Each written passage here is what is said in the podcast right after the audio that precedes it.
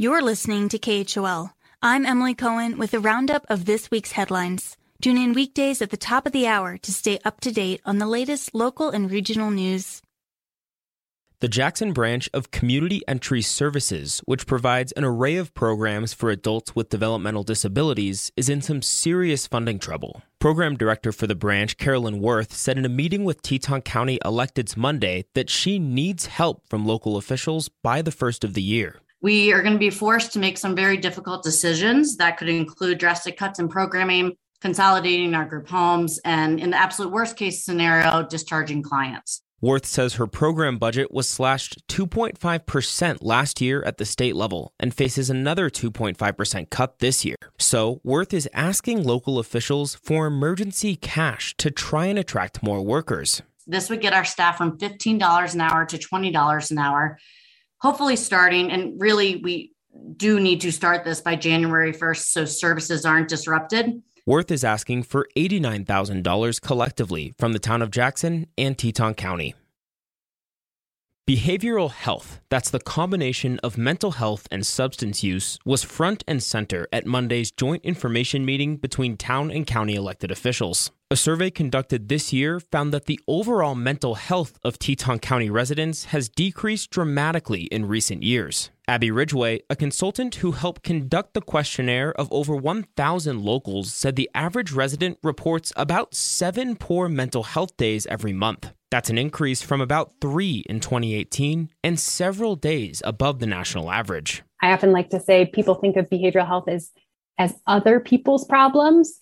And I think we're now at a place in Teton County where this is every other person, meaning it's one out of two people or 50% of people are saying they need some kind of health service. In response to this data, a coalition of human services providers is looking into opportunities for how to improve behavioral health in Jackson Hole. They're implementing new programs already, but plan on returning to local electeds early next year to talk about specific policy and funding recommendations.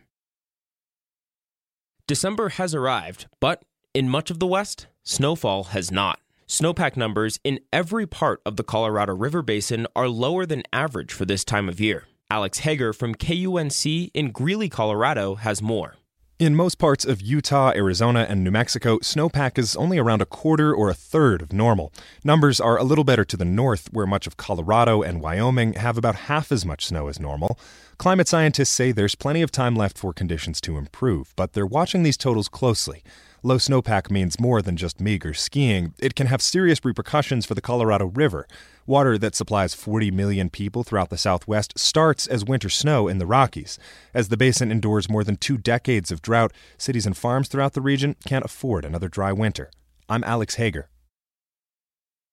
The nonprofit organization 122 recently launched a housing assistance pilot program intended to help applicants find more secure places to live. The First Last Deposit tool would pay for up to 70% of people's major first check they send to a landlord, usually including first and last month's rent and a security deposit, which can be a large chunk of change and a barrier for many folks. Jackson Teton County Affordable Housing Director April Norton said during a meeting with local electeds Monday that the program offers up to $3,000 for individuals or double that for families. We know that there are many, many individuals and families who are either living in unstable housing or they're living in housing that uh, where they are extremely cost burdened. That means they're paying more than 30% of their income towards housing, but many of these families are paying more than half of their income towards housing every month.